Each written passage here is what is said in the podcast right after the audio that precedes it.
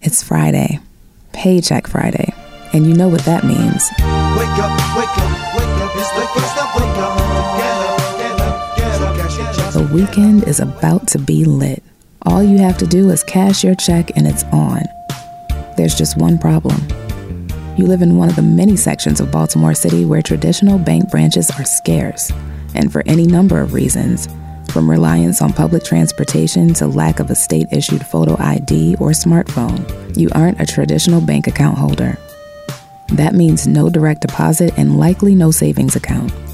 But of course, there are other solutions, and those seem to be present on every other Baltimore City block, with neon blinking signs and awnings with big bold letters the check cashing place, the payday lender, the prepaid mobile and bill paying spots. But using any of these solutions means losing a sizable portion of your hard earned dollar. Check cashing companies and payday lenders can charge upwards of 18 to 20% in fees for their services. And over a series of months or years, this could mean thousands of dollars in lost wages. There are historical reasons why this rut of predatory financial services has become so well worn. Segregation limited which banks would allow black consumers to open accounts or acquire loans toward mortgage, business startups, and other needs. Over time, Baltimore's black communities responded to those restrictions by founding their own traditional bank institutions. But in 2016, just one of those banks is still standing the Harbor Bank of Maryland. And despite its commitment to maintaining locations in communities bigger national chains won't touch, there are still scores of families in the city that are unbanked and underbanked. That kind of financial insecurity gives the phrase living paycheck to paycheck an even more dire meaning. And every dollar Baltimoreans lose to check cashing facilities is one less dollar we can spend lighting up the weekend. For WEAA 88.9 FM, I'm Stacia Brown, and this is Baltimore, The Rise of Charm City, Episode 9 Banks for the Memories. When we started to ask questions about black banking history in Baltimore City, three names came up in each conversation. Ideal Federal Savings Bank, founded by a single family, the Lanzi family, in 1920. Advanced Federal Savings and Loan Association, founded by Dr. Winfred O. Bryson Jr. in 1957, and the Harbor Bank of Maryland, which opened in 1982. But as it turns out, Black Baltimore's experiences with traditional banking systems date back much farther than that. My name is Philip J. Merrill. I'm the CEO, founder of Nanny Jack and Company. We met with historian and antiques appraiser Philip J. Merrill to discuss some of the banking artifacts in his collection, as well as his long term research and observations about personal finance management trends in the city. Mr. Merrill is the author of the collectibles blog Old West Baltimore and can be seen on Maryland Public Television's Chesapeake Collectibles. He told us that before we could discuss black founded banks like Ideal or Advance, we had to peer a few more decades into the past. First of all, I think you need to think about the role of black women, where um, the matriarch in the house that controlled so many different things, she also could control the money. Um, if Papa had money or Grandpapa, somebody, they gave it to the woman, and she could hide it out in the house. Uh, often it was hidden um, under the mattress, in, in the refrigerator, and even outside in a can in the ground. So we always kept a certain amount of uh, cash on hand historically. When the praises go up, the blessings come down.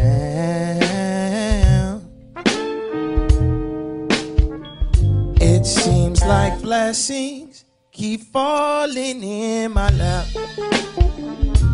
Before the advent of traditional banks, you also need to look at the role of tithing at the church and the various ministries that these churches had. And in Baltimore, East Baltimore, West Baltimore, South Baltimore, you had a plethora of denominations, whether it be Baptist, AME, Episcopalian, Presbyterian. Baltimore has been a hotbed of dealing with financial literacy, just not in the traditional realm of uh, banks like we know today, like Bank America, PNC, Wells Fargo, Harbor Bank, and, and so forth. But there was one traditional bank project founded in Baltimore just before the turn of the 20th century Lexington Savings Bank, which opened in 1896, spearheaded primarily by a recent college graduate, Everett Waring. One of the founding members of the Lexington Savings Bank saw in D.C. while he was attending Howard the Capital Savings Bank, which was a very early black bank in D.C. So what does he do? When he leaves Howard, he comes to Baltimore and, and establishes the Lexington Savings Bank. For a short while, things went well with Lexington. Because if you're talking about 1896, that's pre 1900, you had um, significant doctors, lawyers, educators, clergy uh, on the board of trustees for this bank and investing that then would open up the door when you see that your pastor has a connection to this bank, you're going to put your money in this bank. Or if you see that a very influential black doctor or an educator and, and the like has money or is connected, then you feel safe to put your money into that bank. But of course, it got caught up in a scandal and went under. That scandal involved Bank President Waring's alleged embezzlement. It reached a fever pitch when receivers forced open the bank safe and found only $28.72 and some promissory notes, including one in which Waring vowed to pay himself back $7,000. Waring claimed to have struggled to keep the financial institution afloat, often using his own funds to supplement losses. Lexington Bank stockholder Reverend P.H.A. Braxton told the Baltimore Sun the failure of the bank will be a great blow to the material interests of the colored people of Baltimore. Its successful management would have demonstrated their ability to conduct business affairs and would have marked their progress. I fear the contrary effect now, and it may be years before the community recovers from the effects of the failure. In truth, it would take over two decades for another black owned bank branch to open, though successful businessmen like Harry O. Wilson, an insurance mogul, did try founding banking startups in the interim. Ideal opens in 1920. It's a big deal to go into the bank uh, on a Thursday evening to cash your check or do whatever from from the domestic work that you were doing, um, and that was a family-owned and operated bank.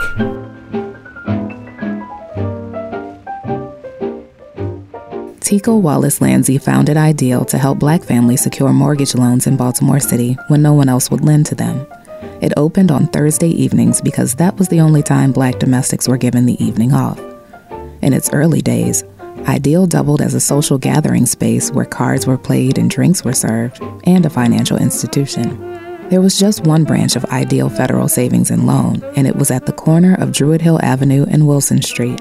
It stayed there until 2010 when it was closed by the Office of Thrift Supervision. At the time, it was still being run by a member of the Landsey family, Yvonne Landsey, Tico Wallace Landsey's granddaughter.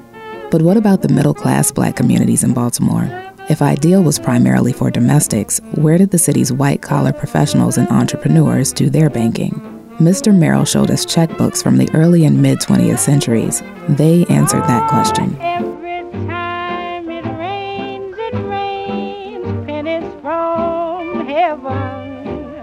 Frank A. Simmons, um, for maybe 40 to 50 years, was the leading wallpaper hanger and painter in Baltimore. He was so skilled that he painted uh, both black and white owned houses. Uh, he did work at the Afro, he did churches and schools.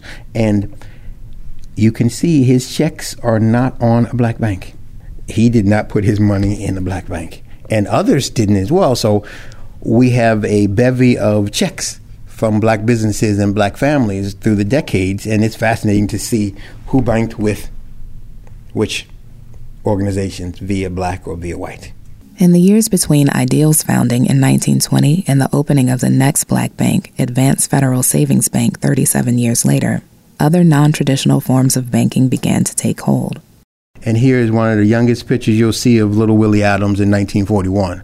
Little Willie Adams was an entrepreneur who ended up backing a lot of businesses. When they could not get traditional loans from banks, you could go to Little Willie and he would finance it for you. Uh, he may get 51% and then get a, a, a part of your gross, but nonetheless, you could now go into business when you couldn't walk in. You may recall hearing the name Little Willie Adams from our Mondawmin episode. In fact, Mr. Adams' name comes up in countless conversations recollecting the history of black Baltimore especially as it relates to finance, real estate, and entrepreneurship. According to a biography of his life released in May 2016, titled They Call Me Little Willie Adams, Mr. Adams got into the numbers running game at the age of 16 and quickly grew his under the table, unofficial lottery business by leaps and bounds during his 20s. Like Harry O. Wilson before him, he was a man who used his personal wealth to invest in Baltimore's underserved black communities. His branch of financing was just one early non traditional banking system in Baltimore City. The wheel of fortune goes spinning around. The other part of what I call banking, and I didn't bring this today because I was running out the door, uh, is the role of the pawn shops. The pawn shops allow you to get cash. So if you think about it, um, and we have some pawn shop receipts from the 1920s and, and 30s where you're hard up for cash. You you pawn your shoes, you pawn a pistol. If you're a musician uh, in the Black Union, Local 543, you pawn your, your trumpet or your guitar or banjo, and the pawn shop gives you instant cash. Mr. Merrill's pawn shop comments got us thinking. We don't hear much about pawn shops in Baltimore anymore. How popular are they in 2016? Our search turned up one of the longest standing pawn shops in Baltimore City, Northwestern Loan Company, on Pennsylvania Avenue, just one block north of the business we featured in episode one of our show, Shake and Bake Family Fun Center. When we visited Northwestern Loan, we met with current owner Rick Sussman, who inherited the business from his father, who inherited the business from Rick's grandfather, who founded the shop in 1919. We have tens of thousands of customers, and, and one of our proudest accomplishments is that many of our customers are children, grandchildren, great grandchildren of former customers, and we really like that. We're actually a number of businesses rolled into one. Uh, what a pawn shop typically is, uh, people bring in an item of value, and we give them money uh, for that for holding the item, and then they come in and, and redeem the item. And so the primary function is that we allow people to uh, get cash uh, short term for for their items. Um, a lot of our customers are are incredibly appreciative, and it's almost kind of a burden. They say we don't know what we do without your service uh, in the neighborhood. Uh, we provide a service that. Uh, traditional banks and financial institutions don't really touch. Mr. Sussman, who also serves as president of the Pennsylvania Avenue Merchants Association, says that the neighborhood, which is predominantly black and very low income, relies heavily on non traditional financial services like Northwestern Loan. There's a lot of um, there's a lot of check cashers. There's a lot of utility bill payers. Pawn shops are, are relatively uh, rare in Baltimore. Um, we've always tried to attract banks, and it's it's difficult. It must not be profitable for them because they uh, evidently uh, the transactions that they do here in, the, in a neighborhood like this are generally smaller type transactions, and they don't have the financial return, I guess, that a that a bank is typically looking for. According to an FDIC national survey conducted in 2013, 13.9% of Baltimore's population is unbanked, meaning they don't have traditional bank accounts, and 25.4% are underbanked, meaning they may have traditional bank accounts but still rely heavily on services like the ones Mr. Sussman's shop provides. For context, the national average of unbanked households was 7.7% in 2013. Baltimore's percentage nearly doubled that. The city's percentage of underbanked residents also exceeded the national average by 7%. That may be unsettling news for the city, but it ensures a level of business stability for the Sussman family They've been at the same location on Pennsylvania Avenue for almost 100 years, and their shop is still stocked to the gills with electronics, musical instruments, jewelry, and other tradable goods. So far, we've heard a lot about non traditional banking in the city of Baltimore. Next up, we'll hear from the chairman, president, and CEO of the Harbor Bank of Maryland, the city's last black bank standing. You're listening to Baltimore, the rise of Charm City, on your source for cool jazz and more, WEAA 88.9 FM, the voice of the community. We were founded in 1982. We stopped by the main branch of Harbor Bank of Maryland last week and spoke with Mr. Joseph Haskins Jr., the bank's chairman, president, and CEO. For over an hour, Mr. Haskins generously shared a wealth of information about the history of minority owned banking institutions and of Harbor Bank specifically, as well as his goals for the future of the business. Harbor Bank was formed as sort of a outcry coming from the community following sort of the active revolutionary period of the late 60s, early 70s, where um, this country was going through many social changes and issues. And it was believed by many that the reason that more progress had not been achieved, uh, especially on the economics front, is because there wasn't um, an availability of capital Activists believed that the non traditional banking systems on which the city had grown so reliant were impeding long term financial gains for its residents. when we talk about um, those kind of businesses that leads to economic growth, they're those that need to have borrowing capacity or an opportunity to borrow funds. Uh, so, a group of uh, early organizers um, thought that uh, one big achievement that could be had is the development of a commercial bank. But that would take years. And in those early days, Mr. Haskins was working in New York, where he began his postgraduate banking career. But he joined the organizing effort as soon as he returned to Baltimore. The positive is that we got it done. The negative is that uh, 90% of the people who were part of the original one, uh, I asked to step down. He says the original planners were well intentioned but underexperienced with the inner workings of banking. They weren't the right mix because a bank is a business enterprise and you had too many civic types and social workers and those who were well intentioned but they weren't really business people and it is a business enterprise. Mr. Haskins began learning how to look at the big picture and bottom line during his time as an undergraduate at Morgan State University, where he studied economics.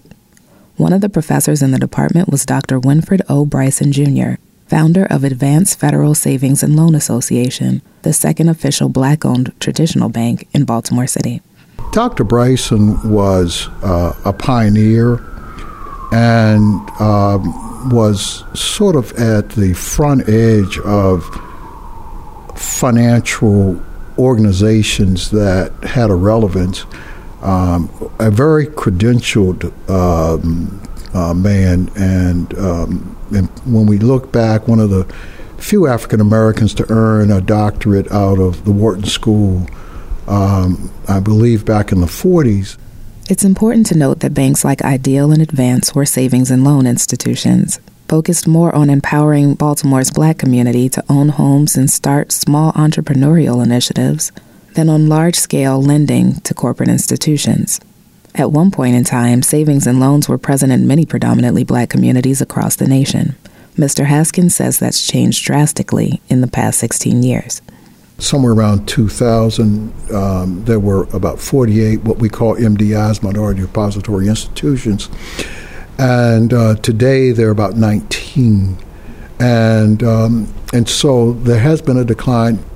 Unfortunately, what occurred with um, integration and with civil rights acts and bills and so forth and greater opportunities is that you had less concentration of those who had resources in the community. Banks really are institutions that essentially manage risk.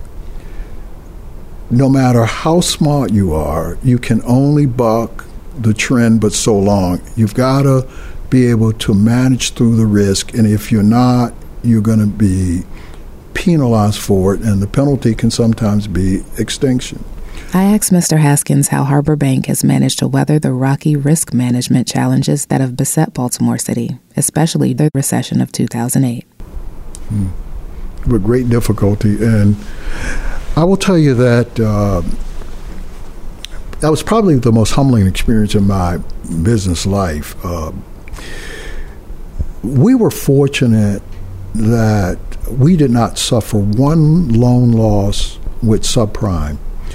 And I'd like to say it was out of being smart and intelligent and all that sort of thing. We knew that there was a problem with the subprime space and had sort of exited that activity about two years before the crisis hit. We knew there was a problem there.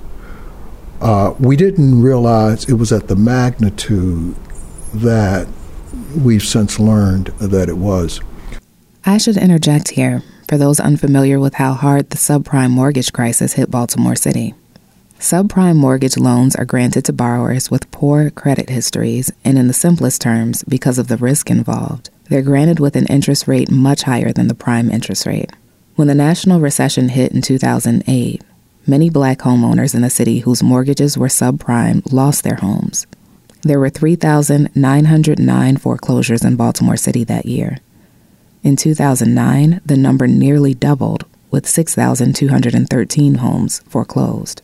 The city's median property value dropped by $10,500 between 2007 and 2012. Well, Wells Fargo will soon make a big payout to Baltimore City. The company has agreed to settle a lawsuit claiming that it engaged in predatory lending practices targeting minorities. As 11 News reporter Reed explains, Baltimore will receive millions of dollars. The numbers were so staggering that then Mayor Sheila Dixon filed a federal lawsuit against Wells Fargo, a bank with a particularly egregious subprime lending record to borrowers in Baltimore City. Eventually, Wells Fargo settled with the city of Baltimore and other cities where black borrowers with subprime mortgages were disproportionately foreclosed. An award of $17.5 million was granted to the city of Baltimore and 2.5 million to 1,000 area residents who were affected. Though Harbor Bank avoided that crisis, they still suffered great losses in the aftermath of the recession. Well, we took our biggest hit was in our commercial real estate space uh, again, we thought we had been pretty um, smart and prepared in that we had um, required many of the developers and those who were financing commercial projects to have more equity invested. The point right before um, the announcement of that major uh, catastrophic moment, which was in September of uh, 2008, when the financial systems around the world almost came to a halt, um, we were requiring um, real estate investors to have 25 and 30 percent equity involved, and we said, okay, fine. If things go bad, we'll sell it um, 80 cents on the dollar, and we'll get our money back. I'll have to be honest to say, I thought I had us covered. However, uh, we weren't selling at 75 and 80 cents on the dollar we were getting out at 40 and 45 cents on the dollar. Over the past few weeks, many Americans have felt anxiety about their finances and their future. I understand their worry and their frustration. We've seen triple digit swings in the stock market. Major financial institutions have teetered on the edge of collapse, and some have failed. As uncertainty has grown, many banks have restricted lending. Credit markets have frozen, and families and businesses. One, the fact that Harbor had been a conservative lender uh, all along, we didn't have the same level of risk exposure in our portfolio as some of our colleague um, bankers did. Mr. Haskins also credits other Harbor Bank programs that remained profitable for his ability to keep the company afloat. And so I had set up a special CDE community development entity. It was a for profit one that we did specialized financing through a new markets tax credit program. And so that remained profitable through that period. And as a result, I was able to take profits from that entity to help subsidize the bank and keep it stable. Harbor Bank of Maryland has proven to be incredibly resilient in the face of financial adversity. And up next, we'll find out more about its plans for the future, as well as the ways in which Baltimore City's next generation of workers can strengthen their chances at long term financial solvency. You ain't never gonna fix what you can't face. So listen up, Uncle Sam. Here we stand with this 150 year old check in our tired black hands. There's nothing else to talk about, nothing left to say, but cough it up, America. It's check cashing day. You've been listening to Baltimore, the Rise of Charm City on WEAA 88.9 FM.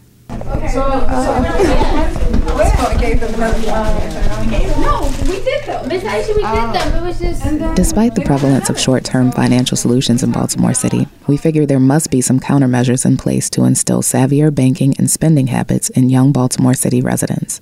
Our research surfaced several nonprofits doing that sort of financial literacy work, and one of them was Aisha DaCosta's I Am OK, a three year program that teaches high schoolers the principles of investment.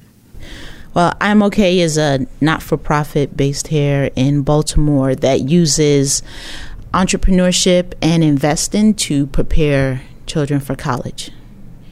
We teach them about budgeting, uh, investing in stocks, real estate, business franchises, and from that perspective, I think it lends them to be interested in how they can bank um, their money. Mr. Costa says that sometimes the tenets I Am OK teaches can be difficult for some students to grasp, especially if no one is talking to them about money at home. There's a there's a saying that wealthy people think decades and generations ahead, and that shapes the actions that they take currently, where um, poor people think day to day. That's a hard leap for some of the kids. We're working with our students about going to college debt free, which is, you know, our stated objective. We have them look at themselves as investments. And when they are pulling together their resumes or their transcripts to look what things do you need in this package to present yourself as a worthy investment? And the investor the college or the scholarship what is it that they're looking for from you? And what does your documents say about you? I think that the issue with banking black is that people don't understand why it's important you know, and it's funny when we have catastrophic events like um, the death of Freddie Gray. Everybody remembers Harbor Bank when they need someone who is focused on this particular community because the black banks, they're community banks, that's their charter. So um, their whole reason for being is to serve the community around them you know but even though they exist in the open many few few people know that they exist right so it's upon the individual to really understand the value of doing it and going out and do, and in Harbor Bank, you know, kind of tooting their own horn. You know, a lot of people don't know that they exist or that they are a black-owned bank. They don't know that. Mr. Haskins told us that among those who do know and use Harbor Bank, he's seeing less race stratified business these days. Fortunately, with millennials, they don't really see race the same way. And I got fathers and sons who are totally different, and they get into arguments uh, because the dad remembers the race issue from 35, 40 years ago. The sons and daughters really don't care about it because they're in this more diverse world. He also says that technological advances in banking have eliminated much of the foot traffic in most bank branch locations. Online banking can minimize awareness of which banks are black owned and which are not. Mr. Haskins gave us an example about millennials looking for mortgages online. If you're looking to buy a home and your home is and your and your home uh, uh, number is hundred thousand dollars, just for example, and this bank is offering 5% and this bank is offering 4%, well, you're not really concerned about where you get the 4%. The fact is, is you're saying, well, I'm saving $1,000. And so that's real money to me. And click, that's where you go. The most significant uh, point of pride is our length of existence. We're now 34 years old. When we were organizing, I was told that it would never happen. I was told when we opened the doors it wouldn't last two years. And told if it lasted two years, by five years we would be a faint thought in the minds of most. And finally, at the 15 year point, people stopped uh, predicting our demise. Almost every major development that's gone on in this community, we were at the forefront. When you look at the first money that was put in Boston Street before there was a Canton, other than the canning companies, we were financiers in that. That's over 20 some years ago, uh, close to 30. Those boat slips that were done, we were in the financing of that. When you look at South Baltimore, um, the old Vaudevillian Theater that's just north of the Cross Street Market, we were the finances of that. The South Baltimore General Hospital, we were part of the financing and converting that. So we were there.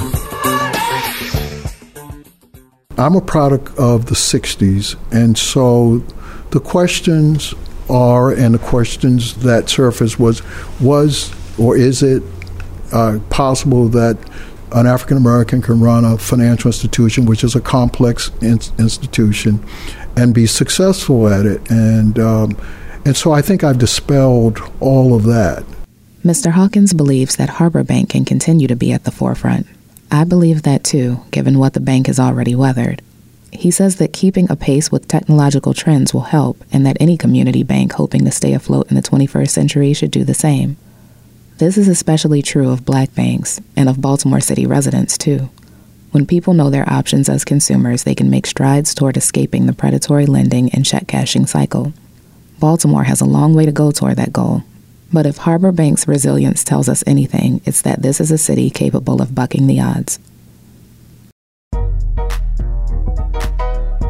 This program is produced by Stacia Brown and brought to you by WEAA 88.9 FM as part of Finding America, a national initiative produced by AIR with financial support from the Wyncote Foundation, the MacArthur Foundation, the Ford Foundation, Artworks, and the Corporation for Public Broadcasting. Baltimore, the Rise of Charm City's field production team includes Ali Post, Mavish Raza, and Marsha Jews. Theme music by Mark Gunnery for the Center for Emerging Media.